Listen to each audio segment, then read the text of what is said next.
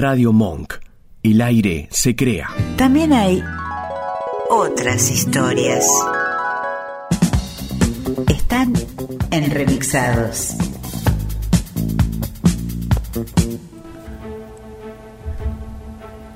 Encendí un cigarrillo asomado a mi balcón y miré hacia abajo, donde vi a un tipo que corría hacia la esquina. Se detenía, miraba para todas partes y se giraba a mirarme. Detrás de él apareció repentinamente un tipo que lo acuchilló por la espalda.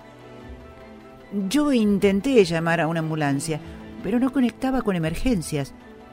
Así que bajé las escaleras de mi edificio y corrí a la esquina para tratar de salvar al tipo. Pero cuando llegué no había nadie. Un escalofrío me fulminó. Miré hacia mi balcón y alguien fumaba.